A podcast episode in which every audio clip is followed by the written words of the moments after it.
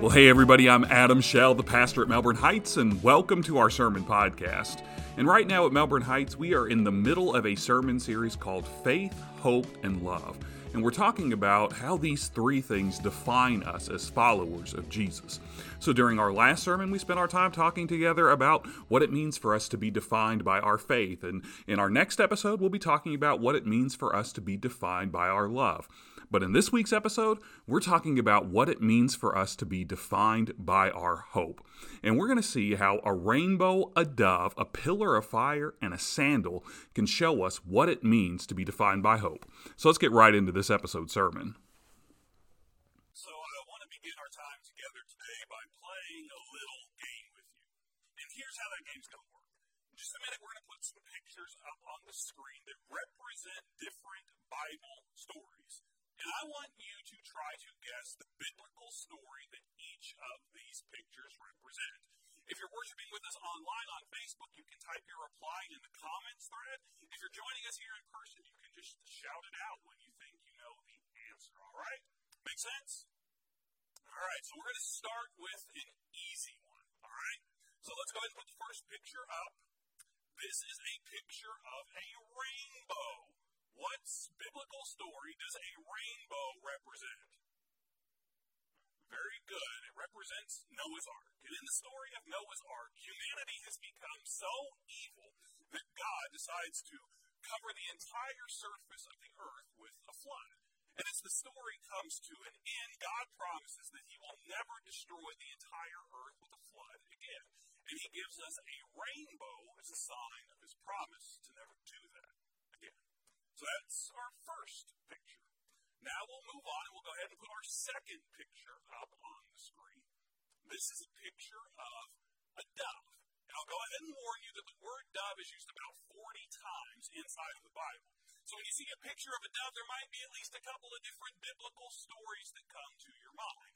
But the specific story that I'm thinking about today is the story where the word dove appears more than any other story in the Bible. Do you know which biblical story a dove represents? All right. Got a couple guesses of Jesus' baptism with the dove descending down, but it's actually Noah's Ark again.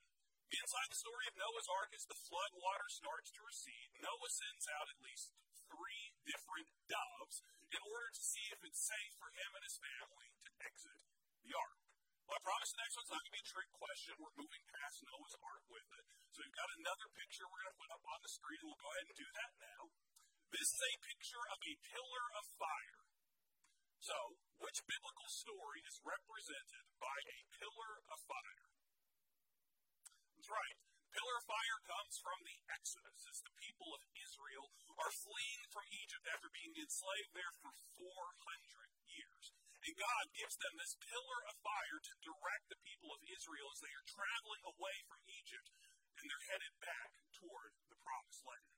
We've got one more picture that we're going to show you, but before we get to that picture this morning, I want to take a minute and I want to talk about what all of these different images have in common. And believe it or not, all of these images, the picture of a rainbow and a dove and a pillar of fire, and the one that we'll show you couple of minutes, they all have something in common aside from just representing different biblical stories. So, what do all of these images have in common? Well, they are all symbols of hope.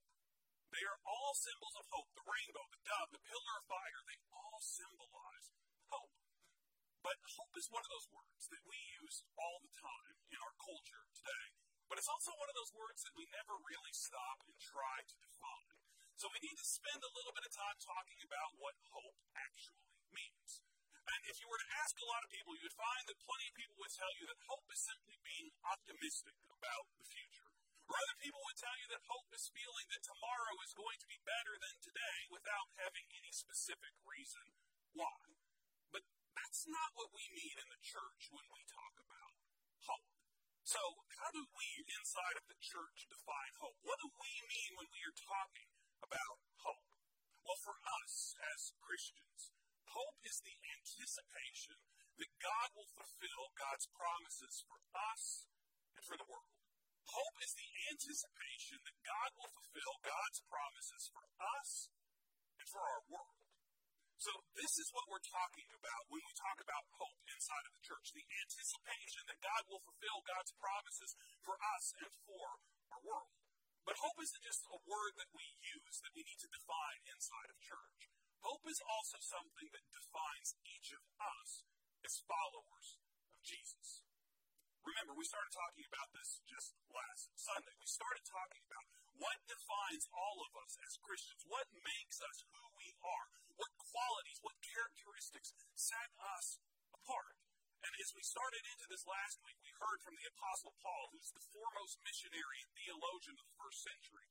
And Paul tells us that there are three characteristics, three traits that define all of us as followers of Jesus. And he shares about this in a letter that he writes to followers of Jesus living in the ancient city of Corinth. And in 1 Corinthians chapter 13, verse 13, Paul says, And these three remain faith, hope, and love.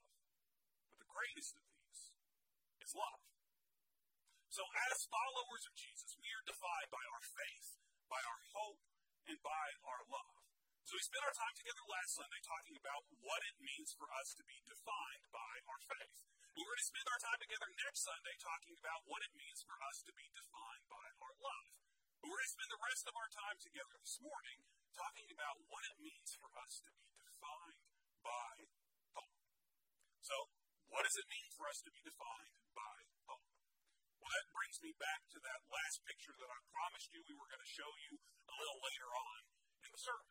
But before we put this picture up on the screen, I want to go ahead and let you know that this isn't the kind of picture that you have probably ever thought of as a symbol of hope before. So, David, let's go ahead and put that last picture up on the screen. This is a picture of a sandal. And it's not just any sandal. This is a beat up, dirty, worn out, old sandal. So, how is a sandal a symbol of hope? Well, let me tell you that story this morning. And as this particular story begins, there was a very difficult harvest season that was underway. The summer leading up to this harvest season had been especially hot and dry, and many of the crops that were planted didn't survive that hot, dry summer. So when all of the harvest was brought in, there wasn't enough food to feed all of the people living in one small town, let alone feed all of their animals. So this small town went into a severe time of famine. And as we are all well aware, drastic times often call for drastic measures. So there were plenty of families that were living in this small town who decided it was time to pack up their bags and quite literally go looking for greener pastures. A man named Elimelech, who we're going to call Eli for short because Eli's way easier to say than Elimelech, uh, and his family, his beautiful wife Naomi, and his two teenage sons, are amongst these families that pack their bags and leave this small town. So their family, when Eli's family packs their bags, they start heading north. Even though they have no idea exactly where they're going, they eventually find another nice small town where they're able to settle in and start planting their roots again. They find a nice little town where they're able to buy a nice little farm and start living their lives like normal again without having to wonder if they're going to have food to put on the table. And at that point, it seems like Eli and his family are on the road to having a nice, normal life. But not too long after they move into this new town, after they settle in and buy this farmland, tragedy strikes this family again. When Eli is out working in the fields, he has a massive heart attack and dies, leaving his two sons not only to be in charge of the new family farm, but also to be in charge of the family's livelihood. Well, a little bit surprisingly, these two teenage boys, they actually flourished with all of this extra pressure in their lives. They had learned so much from their dad over the years that they really took to farming and everything was going great. After they had been in this new town for a few years, their farm was completely thriving, and they continued to, continued to settle in and plant their roots. Soon they met a couple of nice local girls. They got married. And again, it looked like everything was going the right way for this family. This is the point where it seemed like they were going to have their happily ever after. But unfortunately, the only stories where people seem to all live happily ever after are fairy tales. And this is a fairy not too long after those boys had gotten married, tragedy struck on the farm again. There was a major accident, and both of the sons were killed.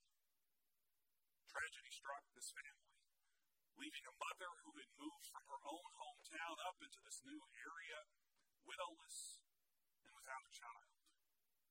Now, if this were the script to a movie, this is the point in the movie where the mother and her daughters in law would come together and decide that they were going to save the family farm. And there would undoubtedly be some hilarious moments along the way as the women struggled to figure out how to milk a cow or if they couldn't manage to get the tractor into gear.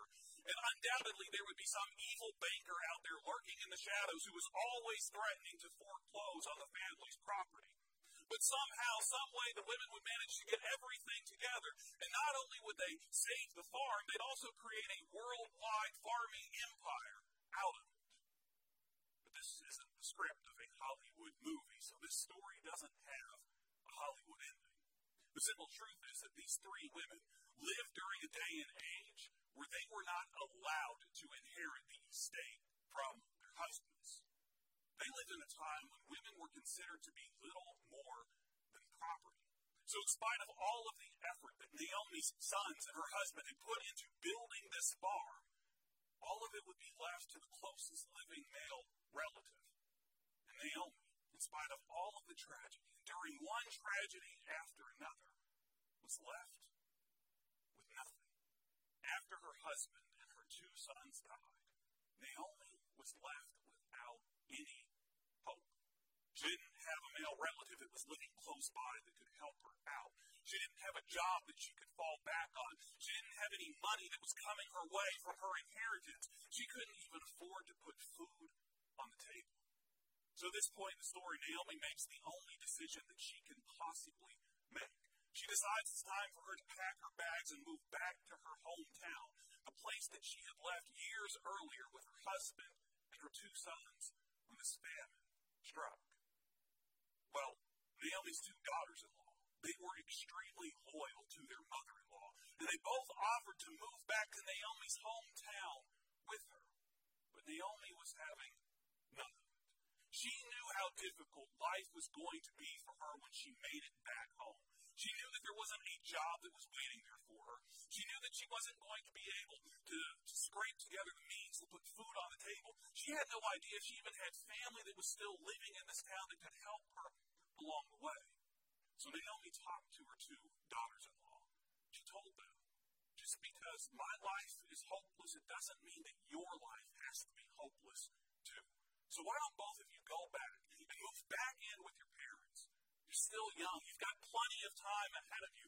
You still have time to meet someone else, to fall in love all over again, to get married, to start a family of your own. Just because my story's not going to have a happy ending doesn't mean that your story won't. Well, one of the daughters in law decided to listen to her mother in law's advice. She went and she moved back in with her parents to try to have her happily ever after.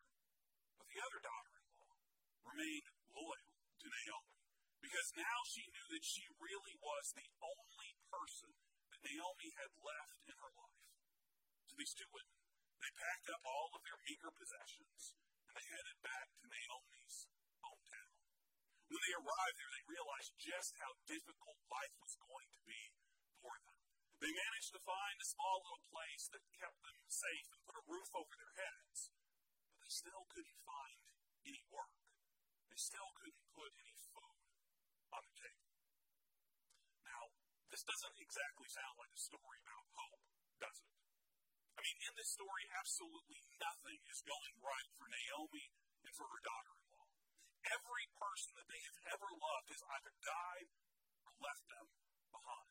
And now they find themselves in a situation where they barely have a roof over their head. They don't have any job lined up. They can't put any food on the table. So, why is this a story of hope? Let's listen to the rest of the story.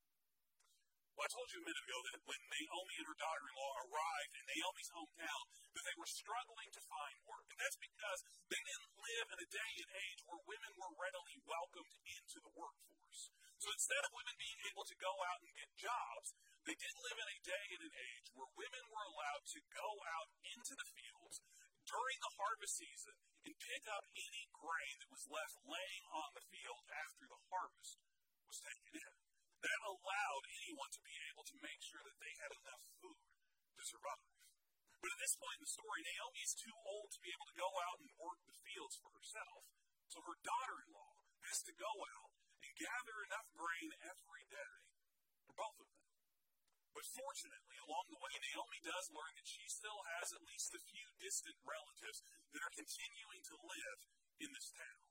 So she sends her daughter in law to go out and work in one of her relatives' fields. She arrives early in the day. She spends the entire day following behind the workers as they're gathering the harvest and leaving a little bit of grain on the ground. And she scoops up all of the grain that she can find. And eventually she finds enough to make sure that her and her mother in law will be fed for that day. Well, as the day starts to wind down, the owner of the land, the distant relative, a guy named Boaz, that we're going to call Bo for short, arrives to see how the day's labor had gone. When he gets there, he sees this woman out, bending over, stooped down, picking up all the grain that is left lying in the dirt. And he asks his workers who this woman is. The workers tell him that she is Naomi's daughter in law. And immediately Bo goes to talk with this daughter in law because he's already heard all about her. He knows that she has been loyal to his family, and he wants to reward her for her loyalty. So Bo goes and he talks to this daughter in law, and he says, I know what you've done for Naomi. I know that you've stuck with her. I know that you're helping her out. I know that you're making sure that there is food on the table for her. So I'm going to do something for you. I want to tell you to only come and work in my fields. If you'll come and only work in my fields, I will make sure that there's always enough food for you and also make sure that you stay safe. Well, that day when Naomi's daughter in law left the field, she had her arms filled with grain, and she immediately goes back home and she starts telling her mother in law about everything that had happened. Well, at this point, Naomi comes clean and she tells her daughter in law exactly who Bo is. She says that Bo is actually second in line to inherit her husband's estate. And as mothers are wont to do, she also happens to mention that Bo is single.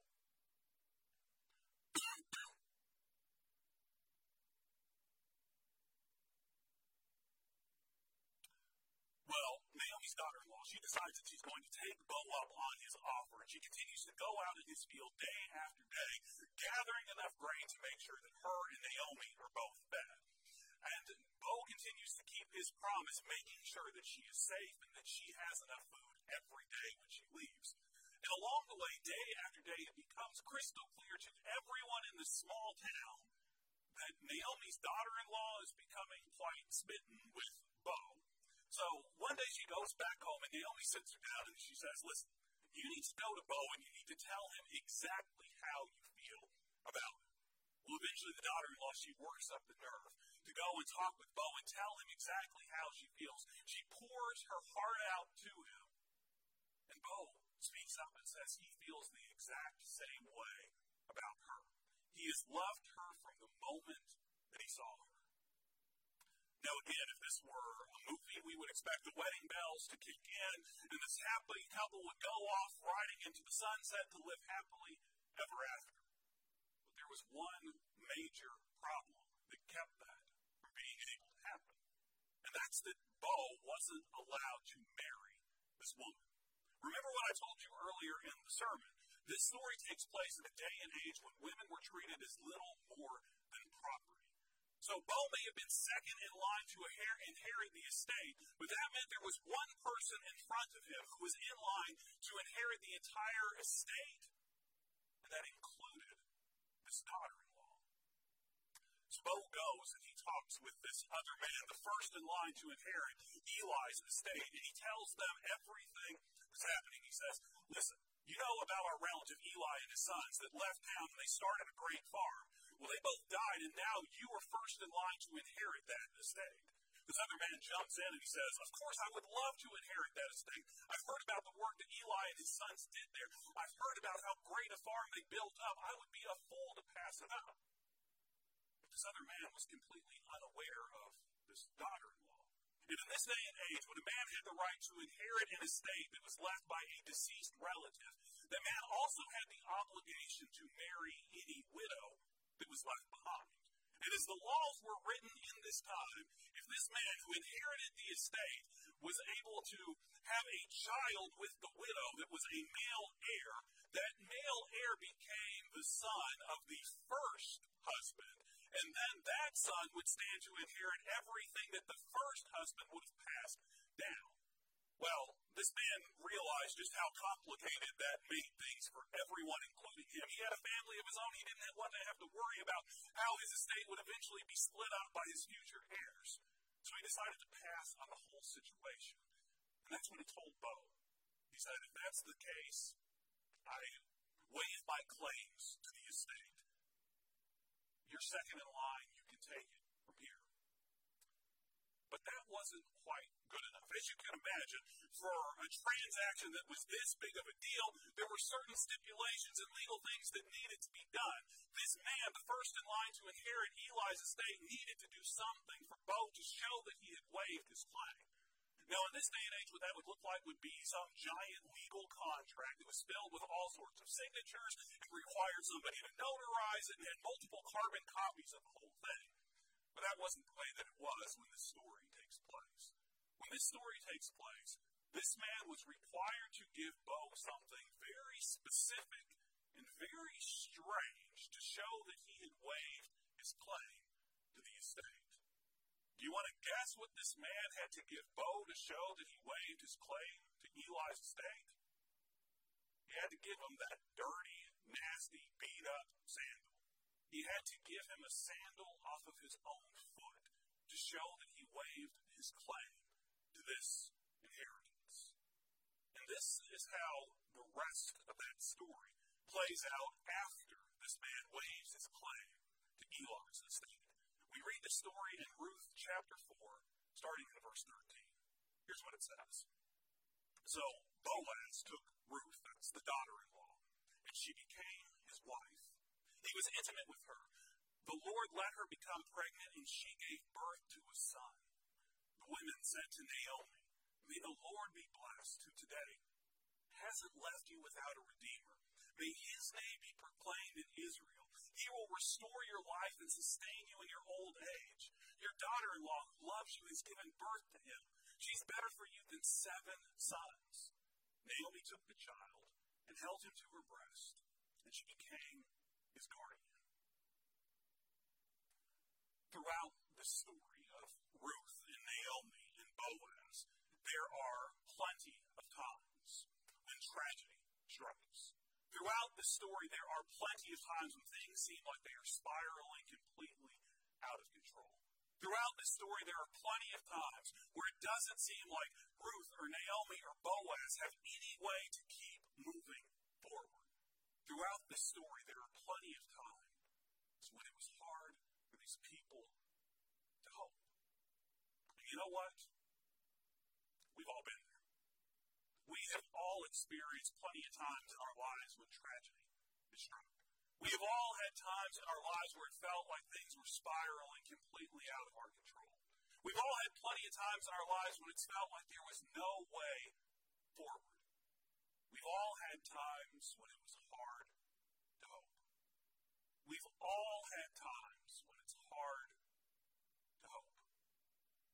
But this story, the story of Ruth Naomi and Boaz, reminds us that no matter what situation we find ourselves in, no matter how difficult life may seem, no matter how hard the road ahead may be, that there is always hope. There is always hope. But we have to remember what real hope is. It's like I told you earlier in this morning's sermon. Hope is the anticipation God will fulfill God's promises for us and for our world. And God gives us so many great promises. God promises us that a time will come when there will be no more tragedies. God promises us a time will come when there will be no more death. God promises us a time will come when there will be no more tears. God promises us a time will come when no one will be hungry again. God promises us a time will come when there will when no one will be left alone. God promises us a time will come when every human being will be treated with the respect and dignity that they deserve. And in the story of Ruth and Naomi and Boaz, God keeps his promises. And if God kept his promises for Ruth and Naomi and Boaz, then God will keep his promises for us as well. This is what it means for us to be defined by hope. It means that no matter what the world may bring, we will cling to God's promises. No matter what the world may bring, we will cling to God's promises. We will cling to the promises that tragedies will end, that there will be no more death or crying, that there will be a time when no one goes hungry, when no one is left alone. There will be a time when everyone will be treated with honor, with dignity, and with respect. We will cling to these promises because we know that God always fulfills his promises. So, as people of faith, what it looks like for us to be defined by hope is that we continue to anticipate that God will keep his promises no matter what. No matter what you're facing in life right now, know that God will keep his promises. No matter how difficult the road ahead may seem for you right now, know that God will keep his promises. No matter what you're facing, no matter what you're going through, know and anticipate that God will keep his promises. for you. This is the kind of hope that defines us as followers of Jesus. The question you need to ask yourself is Is this the hope that defines you? Let's pray together. God, as we come to you in this time of prayer, we are so thankful for the story of Ruth and Naomi and Boaz, God. Throughout the story, everything seemed to go wrong for these people. Nothing seemed to go right. But in spite of all of the tragedies they endured, in spite of all of the suffering they faced, in spite of all of the difficulties had to make it through, God, they continued to anticipate that you would fulfill the promises you make us all. They continued to hope. God, as your followers, we are defined by our hope. Now, being defined by hope doesn't mean that our lives are always perfect. It doesn't mean that our lives are always easy. It doesn't mean that our lives are all puppy dogs and sunshine all the time. But it does mean that we anticipate always keep your promises, no matter what we're going through. So, God, let us place our hope in you, and let us be defined by this faith. We pray it all in Jesus' name. Amen.